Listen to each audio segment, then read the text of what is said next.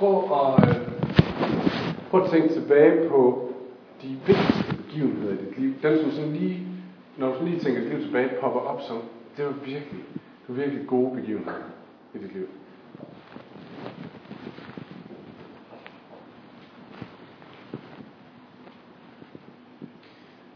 Jeg har nogle sommerferieminder, vil jeg ikke dele med jer her, men det var noget, der dukker op i mit liv. Prøv lige at lade mig gætte. Der var ikke nogen af de minder, som lige dukkede op i jeres hoved, hvor I var alene. Det er ikke fordi, det er forkert at være alene, og det er ikke fordi, altså, vi har brug for at være alene her til, og vi kan også have gode oplevelser med, med at være alene og alene. Men som regel, de ting, som virkelig laver sig, det er noget, vi har oplevet sammen med nogle andre. Det her med, at, at øh, der, skal nogen, der skal nogen til at dele det. Så får det lige 10 eller 20 eller 30 procent ekstra på oplevelseskontoen, hvis jeg har nogen at dele det sammen med. Og hvis vi oplever et eller andet fedt alene, så tænker vi, ah, hvem er det, jeg skal fortælle? Øh, og øh, går vi til Bibelen og læser, så er der en god forklaring på, hvorfor det er sådan. Så står helt i begyndelsen af Bibelen, at vi er skabt til fællesskab. Vi er skabt til at være sammen med nogen. Der står, at Gud øh, skabte hele jorden og alt dyr og planter osv. Og så skabte han mennesket. Han skabte ikke mennesket alene, nej, han skabte mennesket som mand og som kvinde, og så førte han dem sammen, for at de skulle være et fællesskab. Fordi han sagde, det er ikke godt for mennesker at være alene. Så skriften siger det sådan helt, øh, hvad skal man sige, tydeligt. Mennesker er skabt til fællesskab. Og som jeg lige sagde øh, i indledningen, så udforsker vi her i de her aftengudstjenester den første kirke. Fordi det er bare vildt interessant. Det er vildt interessant, hvis man øh, prøver at tænke på det. Der sad de her 12 snollede disciple, måske nogle andre, som var sådan lidt interesserede. De har lige oplevet, at Jesus er blevet slået ihjel. Så er han øh, taget til himlen. Og øh, så går der lidt tid, så bliver de her 12 disciple til en bevægelse, som i løbet af få hundrede år infiltrerer hele verden. Den, den der på det, tid, altså på det tidspunkt kendte verden i hvert fald. Hvad er det, der gør, at de her fem, eller de her 12 snollede disciple, ikke bare gemmer sig i hjørnet og siger, I det godeste, det her det er vildt. Hvad er det, der gør, at det her lille fællesskab af mennesker bliver en bevægelse, som eksploderer og forvandler verden for altid? Det er bare interessant. Selvfølgelig har de helger. Den faktor skal vi have med. Men det er bare ikke det eneste svar. Fordi det har vi også. Og vi har ikke lige forandret verden. Hvad er det, som de her folk, de havde, som satte dem i stand til det? Det er det, vi sådan efterspørger lidt. Og, øh, og vi har fundet, eller der står i Apostlenes Gerninger, som er en bog i det Nye Testamente, som beskriver den første kirke, efter Jesus havde været der. Og øh, der står et sted, øh, sådan her, de holdt fast, altså de første kristne, de holdt fast ved apostlenes lære, det vil sige de skrifter, de havde.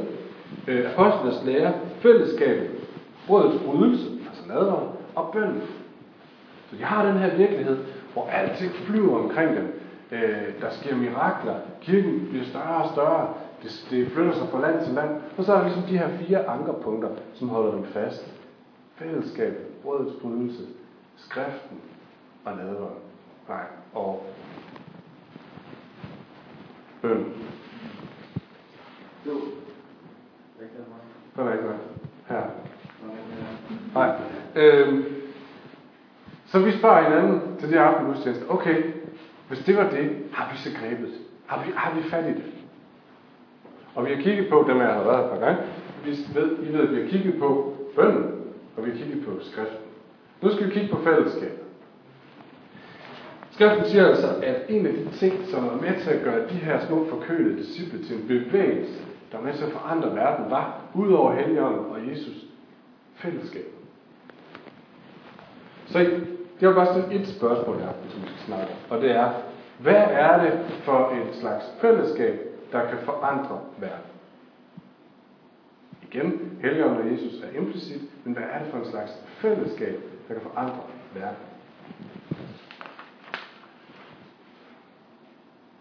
Okay? Lyder som okay indtil videre. Det er godt. Og øh, jeg har to pointer, som jeg synes, man kan hive lidt ud af, af skriften. Og det første, det er, det gode fællesskab er et fællesskab, der er inkluderende. Det siger lidt sig selv. De fleste af jer kan fornemmelsen af at komme til en fødselsdagsfest eller et eller andet andet selskab, og så komme ind, og så har jeg fornemmelsen af, her er jeg simpelthen ikke velkommen. Jeg er godt nok inviteret, og de har sagt, måske sagt goddag, men jeg, jeg kan ikke komme ind i det her fællesskab. Der er sådan på en eller anden måde mur. Det bliver gætte på de fleste, jeg kender. Øh, nu er jeg uddannet teolog, og det betyder, at man nogle gange bliver ringet op og spørger, om man vil komme ud og holde en tale et eller andet sted. Så jeg har været sådan lidt forskellige steder. Og jeg kan huske en gang, hvor jeg var inviteret af en ungdomsforening. Jeg siger ikke hvad det var ikke her i Odense. Det var ikke her i Odense. Jeg var inviteret af en ungdomsforening, rimelig stor faktisk. Øhm, og jeg kom ind, og øh, der var ikke rigtig nogen, som sådan, tog nogle tit sammen. Og jeg fair nok, jeg satte mig ved et bord med en masse andre folk, og der var også nogle af jer, som lige gjorde sådan, da jeg. Og så lige begyndte at snakke lidt ekstra meget med ham, der sad ved siden af. Jeg tror ikke, det var ond vilje. Jeg tror bare, ja, jeg kan ikke overskue, hvad jeg skal finde på at snakke med ham om, eller jeg er ikke lige interesseret i, hvem han er. Hvad, hvad det nu var. Men jeg havde helt klart den her følelse okay, det her, det synes jeg ikke er et godt fællesskab. Det er simpelthen ikke, øh, hvis ikke de kan sige ordentligt velkommen og goddag, så kan det ikke være et godt fællesskab. Et godt fællesskab er inkluderende for dem, som kommer. Det giver ligesom sig selv. Men det gode fællesskab, som er nødt til at forandre verden, er mere end bare inkluderende. Det vil sige, at ordet inkluderende er på en eller anden måde for svagt. Det kan noget, der er, der er stærkere. Jeg har ikke noget stærkere. Men i ordsprogens bog i det gamle testamente, som er sådan en opsamling af visdomsord, der står der sådan her om venskab og fællesskab. En ven viser kærlighed til hver en tid. En bror er født til hjælp i nød. En ven viser kærlighed til hver en tid. En bror er født til hjælp i nød. Hvad betyder det? Hver en tid betyder selvfølgelig ikke hele tiden. Det betyder ikke, at man hele tiden går og viser kærlighed. Nej, det betyder til alle tider. Ikke bare til nogle tider, men til alle tider. Jeg, jeg talte med en, øh, en ven, som fortalte mig om et kristent fællesskab, jeg siger ikke, hvad det var. Han havde været en del af, men hvor der var, der var helt klart den her fornemmelse af, at hvis, hvis, man, hvis, hvis, hvis livet virkelig kørte, så var man med frem, så sad man på de forreste rækker i kirken, og man var med ved de vigtige møder, og man var med der, hvor der skulle tage store beslutninger, når livet virkelig kørte. Øh, på et tidspunkt er han ramt af sådan noget, et eller andet, og straks så kunne jeg mærke, så røg han ned ad den stige der. Der er ikke nogen, der sagde noget, men det var bare klart, så sad man lige lidt længere tilbage i kirken, man blev ikke inviteret til de her, de her møder, øh, de her samtaler, hvis ikke man kunne køre i det her gear. Det er ikke fællesskab til alle tider. Det er fællesskab til nogle tider. Når det går godt. Nogle venner er vi venner med, fordi om vi snakker, øh, vi snakker godt sammen. Vi, vi, vi kan snakke rigtig godt om en eller anden hobby. Eller et eller andet andet. Men hvad sker der, hvis den her ven går ned med stress, får depression, eller i kristne kredse gør et eller andet, hvor man tænker, moralsk etisk, det forstår jeg simpelthen ikke det der. Eller bare stopper med at tage initiativ til, at vi mødes. Når det ikke er den tid, men det skifter tid. En ven elsker til alle tider. Et godt fællesskab, der forandrer verden, inkluderer folk til alle tider. I alle faser i livet.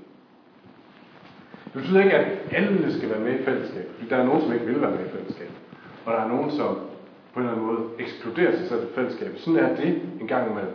Men det gode fællesskab, der forandrer verden, er fællesskab til alle tider i livet. Jesus han siger sådan her på et tidspunkt til en masse mennesker. Kom til mig, alle I, som er trætte og bærer tunge byrder. Det er fællesskab til alle tider. Det er fællesskab til dem, som ikke overgår andet end bare at komme og hænge. Jeg har nogle af den slags venner, som når jeg kan komme og øh, ikke have energi til andet end bare smide mig på sofaen og bare sige, oh, jeg, kan engang, jeg kan ikke engang overholde de sociale regler for, hvordan man lige bør small talk efter lige spørge lidt til dagen. Jeg kan bare lige smide mig i sofaen. Jeg har nogle venner, der kan gøre sådan. Det er fantastisk. Sådan er det gode fællesskab. Man kan komme for at bare smide sig på sofaen og sige, jeg kan ikke andet lige nu.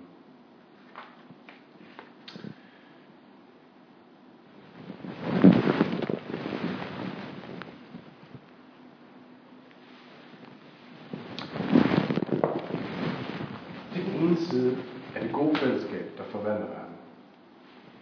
Det er ikke bare inkluderende, men det er på en eller anden måde radikalt inkluderende til alle sider i livet. Så er der et fællesskab, hvis, hvis et fællesskab bare er inkluderende, bare er radikalt inkluderende, så dør det på et tidspunkt. Det imploderer simpelthen i sig selv. Øh, Jeg tror, vi kender symbolerne alle sammen på sådan et fællesskab, der bare er inkluderende og er åh så rart, øh, men som er ved at inkludere.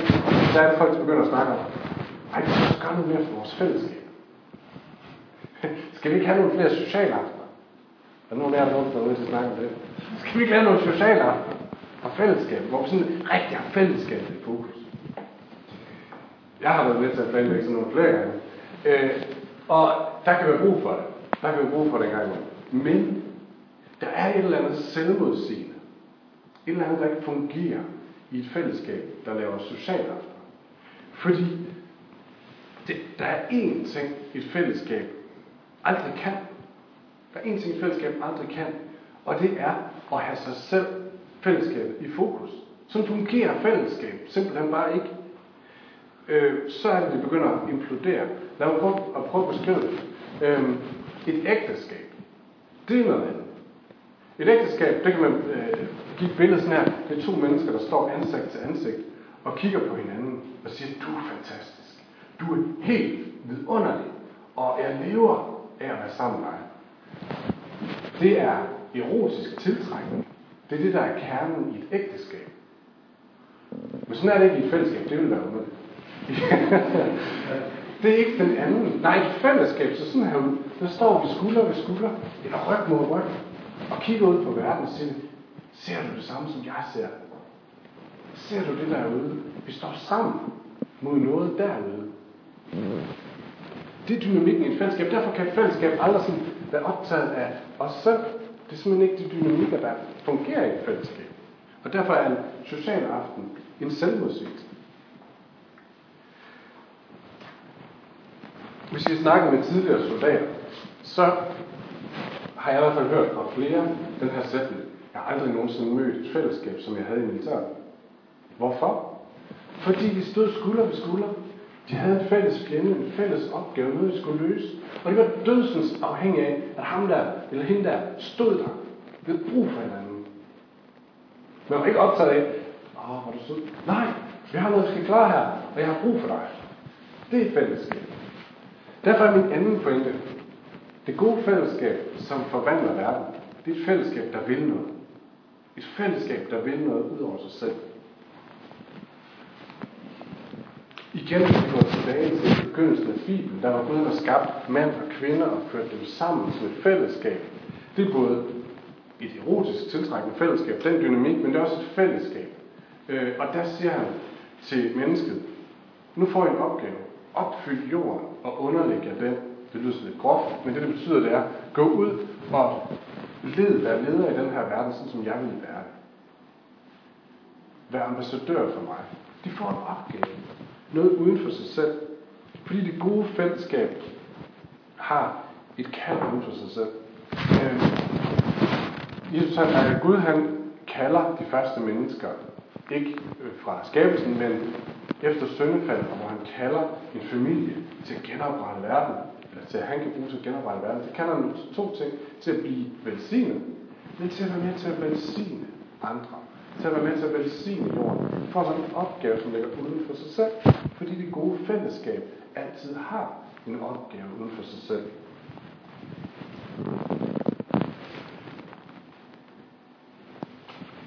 Hvis vi nu skal være helt ærlige, så er der mange kristne fællesskaber, der har glemt det her. Jeg har selv været en del af nogle stykker af dem. Men hvor vi er så optaget af det her inkluderende, radikalt inkluderende fællesskab, at vi glemmer, at vi har en opgave uden for fællesskabet. Og så er vi så optaget af det her fællesskab til at fungere, og det vil bare ikke rigtig lykkes.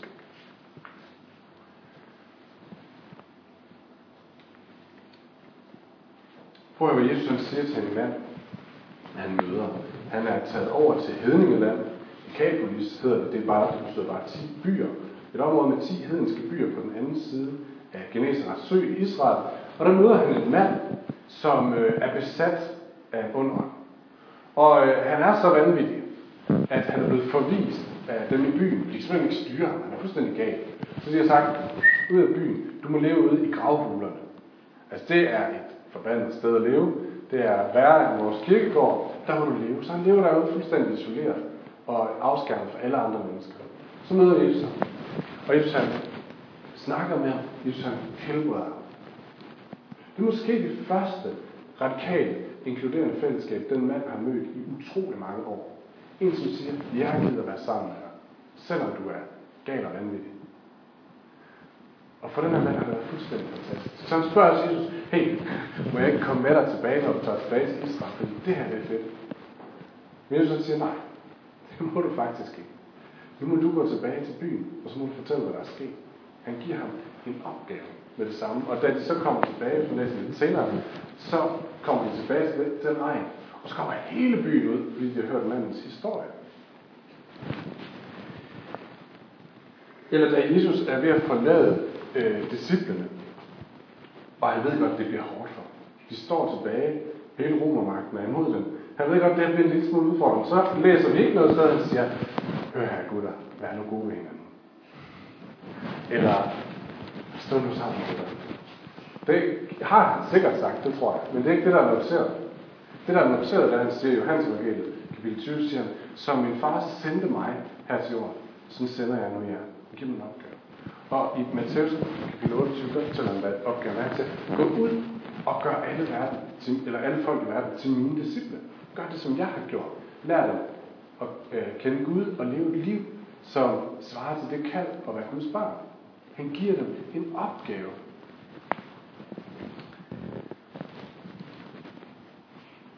Det er den opgave, vi har fået. Kirken er Guds fællesskab, Guds familie. Og vores far er på mission mod ondskaben for at genoprette verden. Han har taget det afgørende slag, da Jesus han gav sit liv på Golgata og gik gennem døden til opstandelsen, overvandt døden. Døden har ikke en reel magt længere. Der er stadigvæk masser af kamp. For Gud kæmper hver eneste dag for retfærdighed for både flygtninge, flygtninge for retfærdighed for det ene og det andet i verden. Og vores fællesskab har fået en opgave. Uanset om du er en del af Fyns Valgmenighed, eller i hvert fald kristen fællesskab, du er en del af, så har vi fået skrevet en opgave over os, der hedder, vær med til at genoprette retfærdighed i den her verden. Kæmp mod ondskab. I dit eget liv, din familie, på dit studie, overalt. Vi har fået en opgave.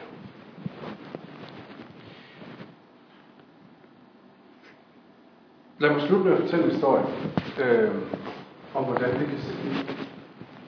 Og det er en, en øh, rigtig historie. Hvordan et radikalt, inkluderende fællesskab, som vil noget i verden, kan se ud. Det er historien fra en øh, amerikaner, der hedder Tony Campolo. Er nogen af jer klar? Så kan jeg fortælle jer hvad som helst. Nej, det er faktisk en rigtig historie. Øh, han er øh, sociolog, eller noget af den stil. Øh, og øh, en kristen mand, og han var inviteret til Hawaii for at holde en konference eller noget. Og så kom han derover, og så, som det er, når man rejser over tidszonerne, så vågner han op i natten med fjertal. Klokken 3, og han var skidesig. For det var morgenmads tid i hans hoved. Øh, så han stod op, og så begyndte han at lede efter noget at spise. Så han gik rundt i Honolulu øh, på Hawaii, for at finde et sted, der havde åbent. Det er der jo ingen sted, der har klokken 3 om natten, men til sidst, så fandt han sådan en rigtig snusket, klam grillbar et eller andet sted nede i en, en sidegade. Og han gik derind og øh, mødte ham fyren, der stod øh, øh, bag disken, og fik noget mad, og det var ulækkert og klistret, men det var mad, så han satte sig for at spise det. Og så gik der ikke lang tid, og så kom der tre kvinder gående ind, og det var helt tydeligt. Det var tre prostituerede. Øhm, og den ene af dem siger, hey, i morgen er det min 39 års fødselsdag. Og de andre siger, åh, hvad, hvad har du tænkt, at vi skal gøre? Skal vi købe en gave? Skal vi holde en fest, eller hvad? Og så siger hun, hold nu op. Der er der aldrig nogensinde nogen, der har fejret min fødselsdag. Det er bare, jeg siger det, jeg sagde det bare. De fik deres mad, og de gik igen. Og så gik ham og Tony Campolo op til ham, der ejede stedet og sagde, de der øh, kvinder, er det nogen, du kender?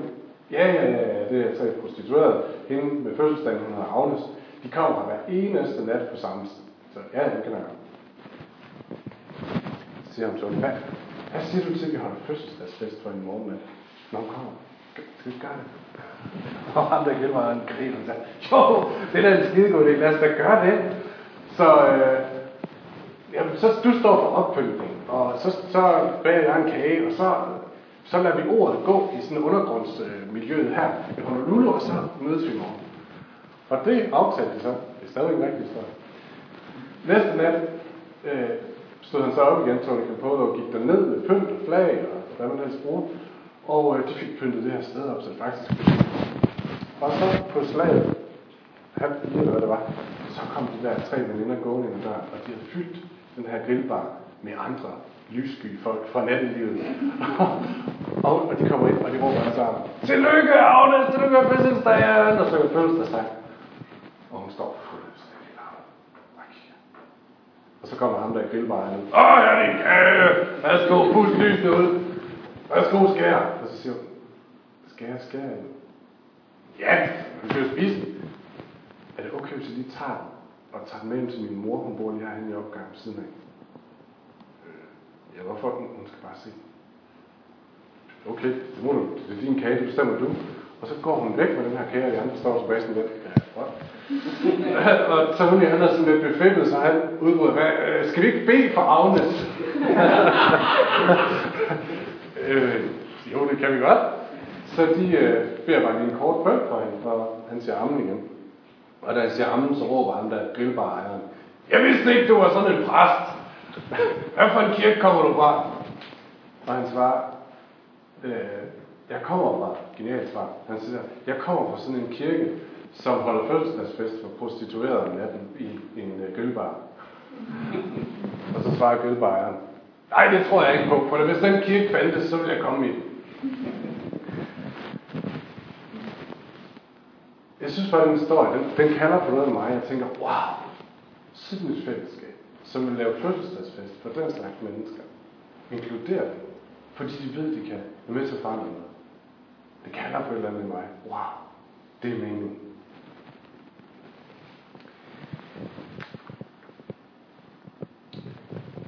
Nu er det meningen, at vi skal snakke lidt med hinanden på baggrund af det her med fællesskab. Og jeg øh, har sammen med Tine snakket lidt om, hvad man kunne snakke om. og der er fire muligheder. Herover der sidder dem, som, dem af jer, som sidder og tænker, okay, det her med et radikalt øh, inkluderende fællesskab, det kaldte på et eller andet i mig. Måske som at, det har jeg virkelig brug for at se. Eller som at, ja, jeg, jeg, jeg ved fra mig selv, hvor vigtigt det er. Jeg vil gerne være med til at snakke lidt mere om det. Så sætter jeg herover, så kommer der lige nogle, nogle spørgsmål, jeg kan snakke ud fra. Dem af jer, som sidder og tænker, det der med et fællesskab, der vil noget, som har et mål ud for sig selv, mand, det vigtigt. Det gad jeg godt se noget mere af. Eller det, der har jeg lyst til at snakke om. Sæt jer herover, kommer med spørgsmål, så sæt jer sammen. Fire og fire, hvordan det lige passer. Og snak om det spørgsmål. Det kan også være, at du sidder og tænker, det der, det var helt sort. Eller jeg har nogle spørgsmål, eller der er noget, der ikke giver mening. Så sidder jeg nede i sofaen, så kommer man ned og snakker med mig. Jeg håber ikke alle sammen gør det, men I er meget velkommen. Og det kan også være, at du sidder og tænker, der er noget af det her, som, som, som jeg skal behandle øh, med mig selv eller med Gud, og jeg har lyst til, at nogen beder for mig. Så nede bag ved øh, væggen dernede, der vil kammeraten, som er der, og Boris, som er der, meget gerne være med til at bede for jer. Så gå ned til dem, og øh, enten fortæl, en adresse om, eller bare sige, at du gerne beder for. Så beder jeg for dig. Okay? Så altså herover, hvis du gerne snakke om det her radikale inkluderende fællesskab. Herover, hvis du gerne snakke om et fællesskab, der vil noget. Samt selvfølgelig forstået, at det er ikke to forskellige ting, men det er to fokus ikke? i et fællesskab. Og sofaen og nedad. Værsgo.